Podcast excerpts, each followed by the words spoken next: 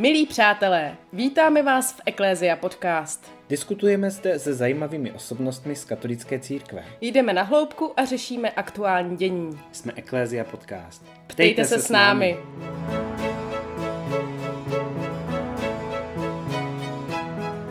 Tato epizoda s Markétou a Jacobem.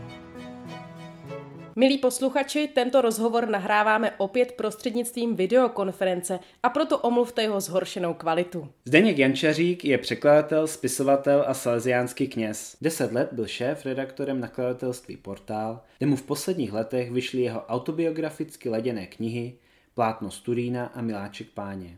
Od roku 1991 je saleziánem a od roku 1996 také knězem. V současnosti je členem saleziánské komunity v Brně Žabovřeskách. Zdeněk pochází z Veselí nad Moravou a proto je také vášnivý zpěvák slováckých lidových písniček.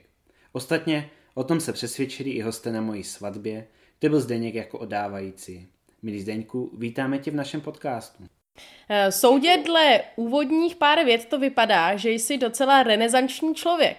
Tak by nás zajímalo, co teď děláš v době karantény. Píšeš, skládáš, překládáš, máš na takové věci vůbec čas? No tak nejdřív jsme si uklidili v komunitě. Takže nejdřív přišly na řadu hadry, čistící prostředky, smeták, lopatka, jo, tyhle věci. Samozřejmě, že jsme uklidili taky knihovnu. No a v knihovně jsem objevil, jednak ve farní knihovně a jednak v naší knihovně v komunitě, jsem objevil spoustu zajímavých knížek, tak jsem si řekl, že si je přečtu. Ale dostal jsem se zatím asi jenom k 2, protože jsme se zavázali k různým modlitbám taky. Ten program máme takový pestrý. Jo, já třeba dneska jsem ráno vařil, pak chodím s jídlem ke starým lidem, potom jsem začal běhat. Takže těch intelektuálních věcí zase tolik, tak moc nedělám. Je pravda, že dopisuju jednu knížku, která vyjde v Portálu zase, a že píšu každý den nějaké fejetony na Facebook, Bosko Point, no tak tím se tak bavíme. No a samozřejmě tím, jak je ta komunita teďka blíž jeden druhému, tak musím trávit víc času taky v komunitě. Jeden spolubratr je velmi nemocný, takže chodíme pro léky nebo do nemocnice. Večer sedíme spolu, no tak prostě není zas tolik času, jako jenom si číst. Takže jsi trošku zklamaný, čekal jsi, že budeš mít víc času na čtení. Ne, je to dobrý. Je to dobrý. Hezky jsme si to rozdělili, ale chybí nám lidi. Jasně. Jaké to je teďka vlastně? Ono, žijete v komunitách jako saleziáni, ale teďka je to přece jenom o dost intenzivnější. Naražíte třeba na nějaké problémy, které tam obyčejně nejsou? Jednak poznáte sami sebe až moc v té době toho ticha a klidu.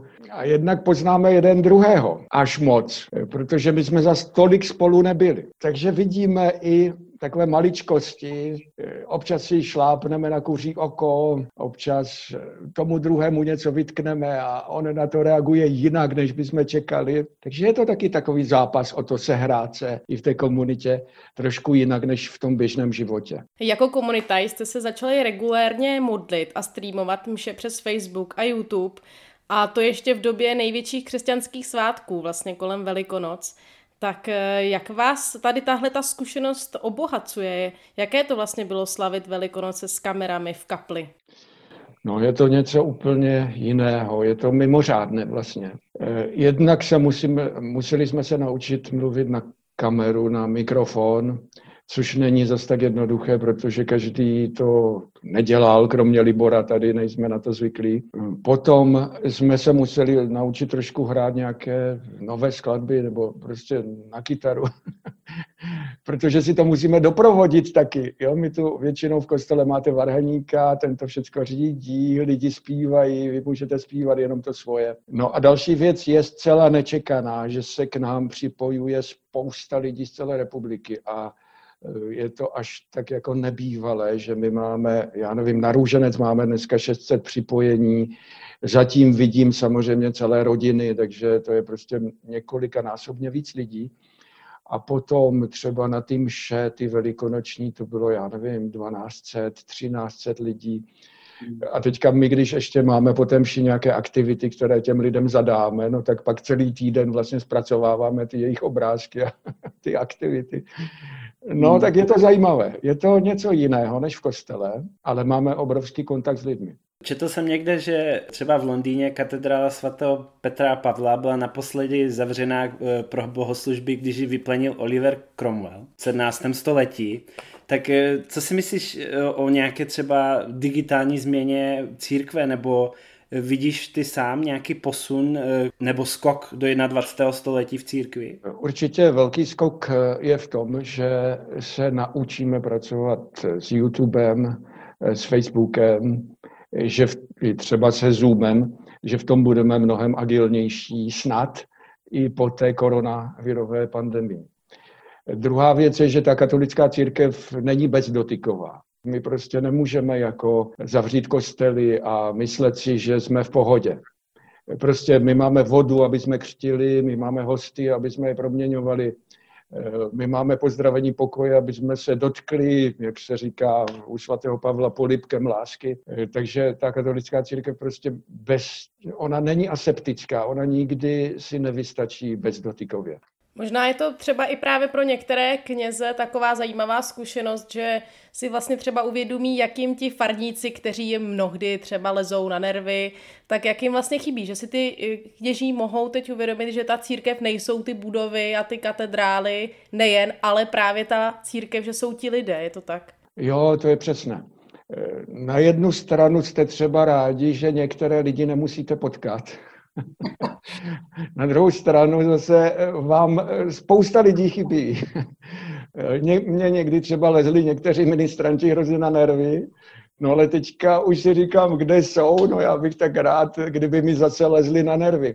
Takže pokud je člověk trošku sociálně rozvinutý, tak mu lidi chybí. Každopádně potkávám i kněze, i farníky, kteří říkají, no jo, víte, já jsem introvert, mě to vlastně vyhovuje takhle. Vraťme se teďka od světa k tobě. Ve svých knížkách popisuješ vyrůstání v de facto ateistické rodině na Slovácku, ve Slovácku. Jak jsi našel k víře a potažmo ke kněžství cestu? No, bylo to trošku složité a zároveň jsem měl štěstí na lidi, které jsem potkal.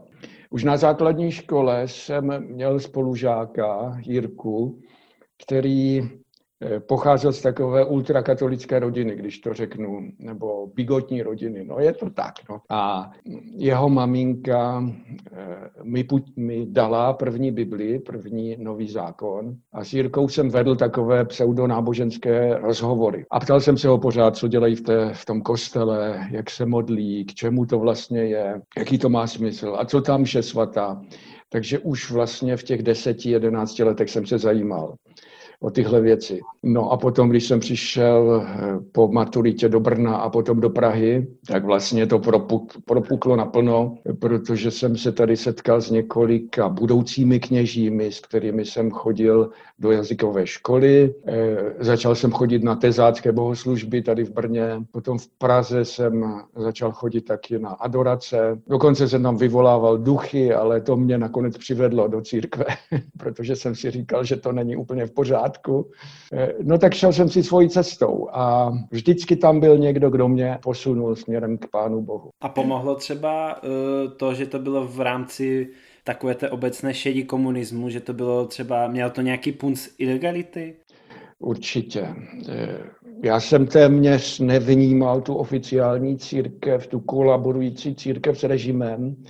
Já jsem mnohem víc vnímal tu církev v podzemí, protože jsem se stýkal s chartisty, četl jsem téměř jenom samizdatové věci, četl jsem informace o chartě, o církvi, četl jsem Zvěřinu Mádra, chodil jsem k bendům, takže prostě zase ta karanténa komunistická měla tu výhodu, že ty komunity žily intenzivně pospolu, i ta katolická, i ta disidentská, jo? Ty lidé žili intenzivně pospolu a nebyli tak rozptylovaní jako bez karantény. Mě by možná zajímalo ještě, ty jsi zmiňoval tu cestu k té víře ale přece jenom od toho okamžiku uvěření je ještě podle mě dlouhá cesta k tomu rozhodnutí stát se knězem.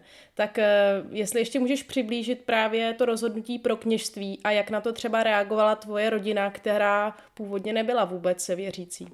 Víra v Boha, tu jsem si nikdy nespochybňoval, zhruba od takových 10 do 20 let věku, ale neuměl jsem se s tím Pánem Bohem spojovat. Takže když jsem konečně přišel na to, jak se modlit a že Pán Bůh tam opravdu je na té druhé straně v té modlitbě, tak zároveň přišlo to kněžské povolání. Prostě seděl jsem na koleji, na větrníku v Praze a najednou to přišlo. Jo, věděl jsem, že budu kněz. Bylo to nad dopisy Václava Bendy z vězení tenkrát. To bylo ještě před křtem. Jo, ještě jsem nebyl pokřtěný, ale už jsem se teda připravoval na křest. Takže rozhodl jsem se k tomu, no a doma jsem to nechtěl říct, protože to bylo před Vánocema. Řekl jsem to u Bendu, řekl jsem to takovým těm svým kamarádům, no a tím jedni mě varovali, ať neodcházím z vysoké školy, druzí mi říkali, jo, běž do semináře, no a já jsem dal na ten druhý hlas, že půjdu do semináře. Ale doma jsem raději nic nechtěl říct, abych nepokazil Vánoc. Tak jsem jel potom do Veselí, doma jsem dělal, že nic, no a máma si ke mně sedla na postel a říkala, Zdenku, že ty jsi odešel z vysoké školy. Já nevím, jak na to přišla. No a já říkám, jo, já chci jít na kněze. No ona se rozplakala, měla hysterický záchvat, šla za tátou. Táto, pojď sem, prosím tě, on chce jít na kněze. Už další syn nám nechal vysoké školy. No a náš táta na to řekl, no já jsem stejně tušil, že on se na nic jiného nehodí. No, takže potom jsem šel na kněze. A dodnes jsem knězem teda. No. Dokonce mě vzali do semináře, no. Tak to už se tak lámalo. Já jsem začínal v 88. Stát se knězem je jedna věc, ale jak se dostal k Saleziánům? V rámci, že o církve to je úplně něco jiného, nebo prostě je to taková svérázná vlastní komunita, ten řád? Jasně. V té době byly zakázané řehole a působili tajně. A Saleziáni byli velmi živé společenství. A já jsem v církvi hledal nějaké společenství. Já jsem vyrůstal jako takový solista, katolík. Hledal jsem kněze, který by mě třeba vedl, hledal jsem nějaké lidi, chodil jsem na Jižním Městě do sboru chrámového, u svatého Františka na Jižňáku, no, ale pořád to nebylo ono. No a pak jsem čirou náhodou narazil přes tetičku Jitku na Vinohradech, na pátera Vika, Láďu Vika, což byl tenkrát provinciál. Ona se s ním znala ještě z Litoměřic, kde dělal sekretáře biskupu Trochtovi, no a zavedla mě k němu. Ten chtěl, abych překládal z němčiny nějaké videa pro něho, tak jsem začal překládat. No a zároveň potom jsem měl namlouvat ta videa v Kaprově ulici v Praze, kde byl zase zaměstnanec České televize, pan Obrajter, který měl celé studio a dělali jsme tak tajně tenkrát video projekce. No a tam jsem narazil na první Saleziány, jo, kteří mi řekli, ty prosím tě o víkendu pojedem ke Kájovi Herbstovi, tak pojď s náma. No tak jsem jel s něma, pak mě začal jeden Salezián zpovídat taky v Litoměřicích. Takže jako bohoslovec najednou jsem začínal plouvat do toho saleziánského společenství a zjistil jsem, že je to velice takové dynamické a zajímavé společenství. Tenkrát ještě bylo mnohem víc taky saleziánů než dnes a byli taky mnoho mladých mezi nimi. U tebe je zajímavý, že máš kromě kněžské služby ještě další profesi, protože jsi vlastně spisovatel, překladatel, také novinář. Myslíš, že je to pro kněze výhoda, když mají zkušenost s nějakou v uvozovkách běžnou normální profesí, krom sloužení mší a obstarávání farnosti, když to zjednodušeně takhle řeknu, v čem třeba tobě pomáhá ta zkušenost, že máš ještě vlastně jinou profesi, kromě toho kněžského povolání? Myslím, že je to obrovská výhoda. Jednak tím, že jsem byl 10 let v tom nakladatelství, 12 let teda de facto a 10 let tím šéfredaktorem, tak jsem se musel naučit pohybovat v biznisu. Musel jsem se naučit jednat se sekretářkou, se svými redaktory, částečně řídit firmu, alespoň tu redakci, dodržovat termíny. Prostě najednou jsem pochopil, že ten svět není jenom o nějakých zbožných myšlenkách, nebo jo, ten klasický kněz se naučí kázat, nebo nenaučí, tak to čte z papíru, naučí se tu mši svatou technicky, řekněme, jo. A co mu může chybět, tak je ten lidský rozměr. A ten se musíme učit velmi těžce jako kněží, protože když jsem sám kněz na faře, tak se tam můžu zabarikádovat a může se ze mě stát starý mládenec, který prostě odmítá nějaké sociální kontakty. Naštěstí u těch Saleziánů tohle za stolik nehrozí, ale ten biznis a tyhle ty věci to vlastně mě poučilo, že prostě to vidím i dneska v té koronavirové krizi. Všichni kněží mluví o příležitosti, když už mluví o tom, nebo o nějakých výzvách, ale pro spoustu lidí je to katastrofa taky. Jo, prostě spousta lidí zbankrotuje, spousta lidí bude vyhozeno z práce a tak dále. Čili být blízko těmhle lidem, to je jeden z velkých vykřičníků této doby taky. A když už se bavíme o nakladatelstvích, teďka vidíme, jak si říká, v té krizi hodně lidí volá o pomoc. Že vidíme volání různých knihkupců a nakladatelů o pomoc, bez které jako ten trh skolabuje. Jak to vnímáš? Myslíš, že to je opravdu reálná hrozba? Reálná hrozba je to pro firmy, které nejsou zdravě postavené. Pro ty, kteří jsou moc velcí, kteří přerostli v takové giganty, v takové žraloky toho trhu. Já nebudu jmenovat, jo, ale prostě tam jsou mnozí nečistí hráči. A pak to jsou taky malí, kteří nemají za sebou žádný biznis a dělají jenom třeba ty knihy. Velmi dobře si stojí ti, kteří třeba kromě knížek mají ještě něco jiného, co je podrží. Neříkám třeba výroba okurků, ale prostě něco, co vlastně je může nějak ještě podržet. Portál třeba nepřerostl vlastní meze. To si myslím, že je vynikající, jo, když mluvíme třeba o tom nakladatelství, kde jsem pracoval. Nezačal skupovat kde koho, nezačal si dělat úvěry, jo, nezadlužil se, to je obrovská výhoda. Kdežto ty firmy, které třeba jsou zadlužené, tak jsou ještě teď mnohem víc zadlužené. Měsíc výpadku trhu by neměl zničit dobře postavenou firmu, ale některé to zničí. Působíš teď jako šéf-redaktor Saleziánského magazínu.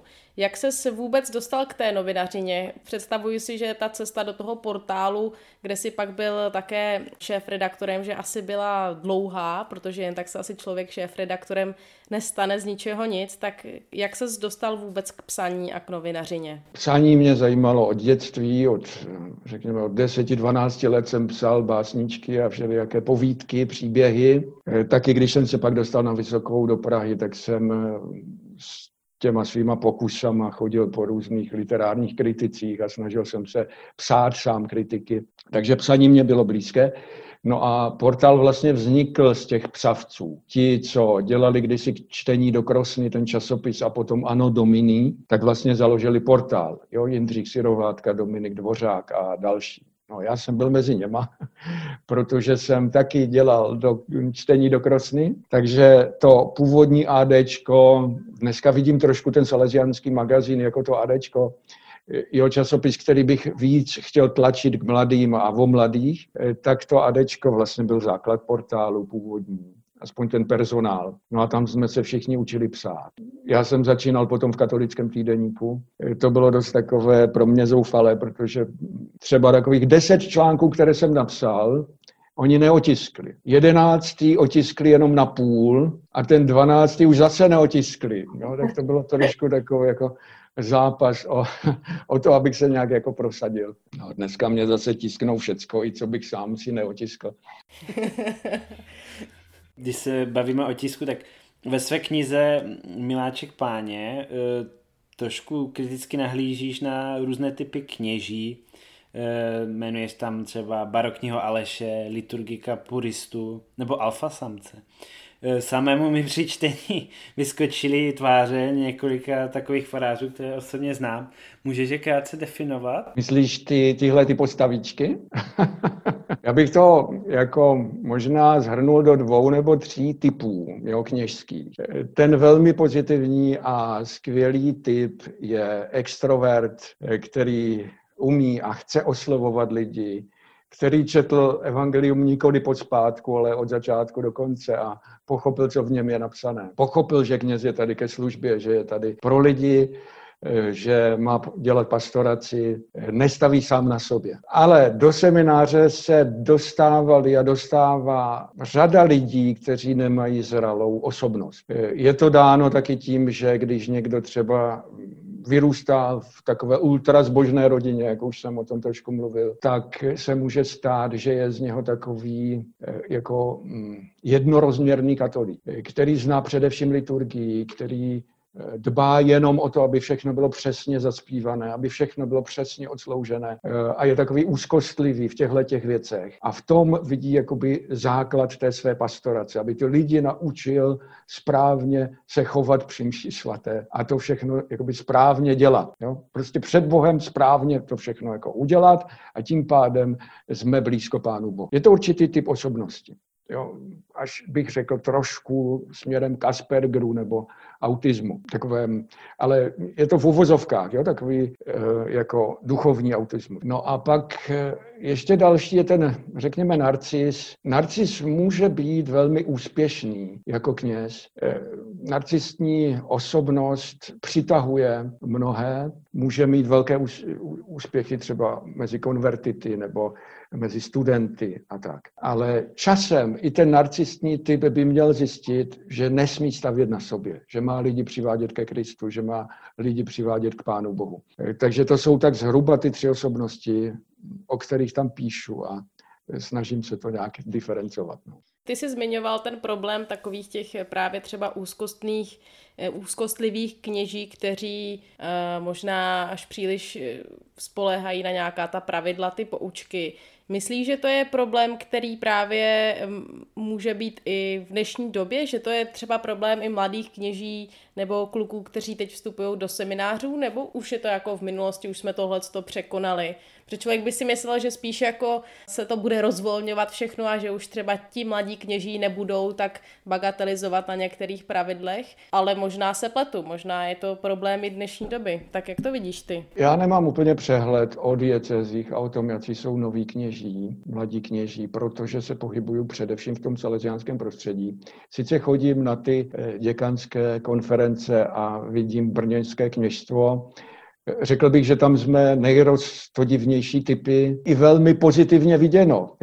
Tam jsou skvělí mladí nebo středně věcí kněží v té brněnské diecezi, alespoň teda v Brně jako městě. Já úplně jako žasnu, jak skvělí tady jsou kněží, když potom jsem je poznal, když jsem přišel z Prahy a tam jsem se pohyboval téměř jenom v tom salesiánském prostředí. Ale vím o tom, že řada mladých kněží tíhne k takové ultrapravicové podobě církve, k bratrstvu Pia X., k tomu sloužit mše podle misálu Pavla VI., který byl takový provizorní z roku 1962, sloužit zády k lidu, opřít se jakoby jenom o tu liturgii, vytvářet si takové úzké, až úzkoprse, až sektářské společenství. Takže o tom vím, já to spíš tak jako mám z doslechu, vím o mladých kněží, kteří k tomu to tíhnou a myslím si, že to je reálná podoba taky té naší církve, o které tolik nevíme, protože oni se neprojevují v těch našich médiích, třeba v Katolickém týdeníku nebo v Salesiánském magazínu, ale jsou velmi přítomní právě na těch, v těch svých médiích a v těch svých společenstvích a je to taková uniková cesta. Právě mě napadá, že vlastně jestli to není nějaký i důsledek té dnešní doby postmoderní, která je typická právě pluralitou hodnot a tím rozvolňováním veškerých pravidel, nějakým takovým rozmělňováním, protože jsem zase já často i slyšela, že naopak největší přírůstek mají řády právě ty nejpřísnější, třeba například trapisti, bosí karmelitáni, takže mají jako víc zájemců než třeba saleziáni, kteří jsou takový víc free, když to tak řeknu. Já bych tu hraniční línii nevedl přes, řekněme, přísnost a rozvolněnost. Jo, to je trošku něco jiného.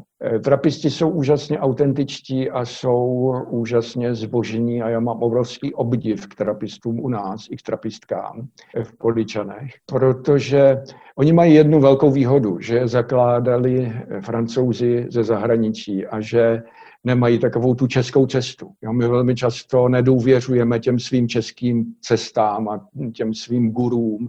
Hledáme spíš něco třeba autentického odjinud. A oni mají prostě skvělé šéfy, jak trapistky, tak trapisti, když jsme zrovna u těchto dvou řádů. Takže ty bych tam jako moc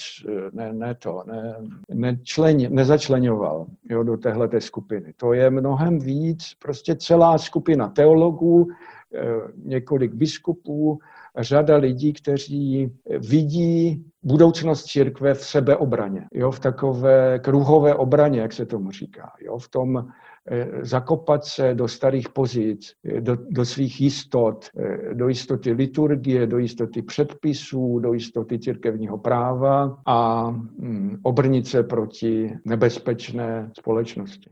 A myslíš si, že to je součást takové té celospolečenské kulturní války, že prostě hodně lidí, kteří nahlíží na církev, tak si myslí, že se vede nějaká válka Duka versus Halík nebo něco takového. Tak myslíš si, že je to aj taková reakce na to, co se děje jako v celé společnosti? Určitě, jednoznačně. Ono to vlastně, ta dělící linie neprochází jenom církví, to prochází prostě taky společností. To vidíte na tom, že když se teďka zavřely hranice, tak mnoha lidem to vyhovuje. A to můžeme vzít i na tu církev, jakoby. Jo, prostě když zavřeme hranice, když zavřeme kostely, když se obrníme v takovém svém teplíčku, dáme si ty svoje roušky, budeme jednat jenom podle předpisů, nikoho nebudeme ohrožovat, takže prostě budeme v klidu. A druhá věc, jakoby druhá stránka společnosti, druhá část společnosti je pluralitně otevřená. Chce diskutovat s tím světem kolem. Jo? Chce přijímat zahraniční podněty. Chce se dostat taky do světa a tak dále. Prostě přemýšlet jakoby směrem ven, ne směrem dovnitř.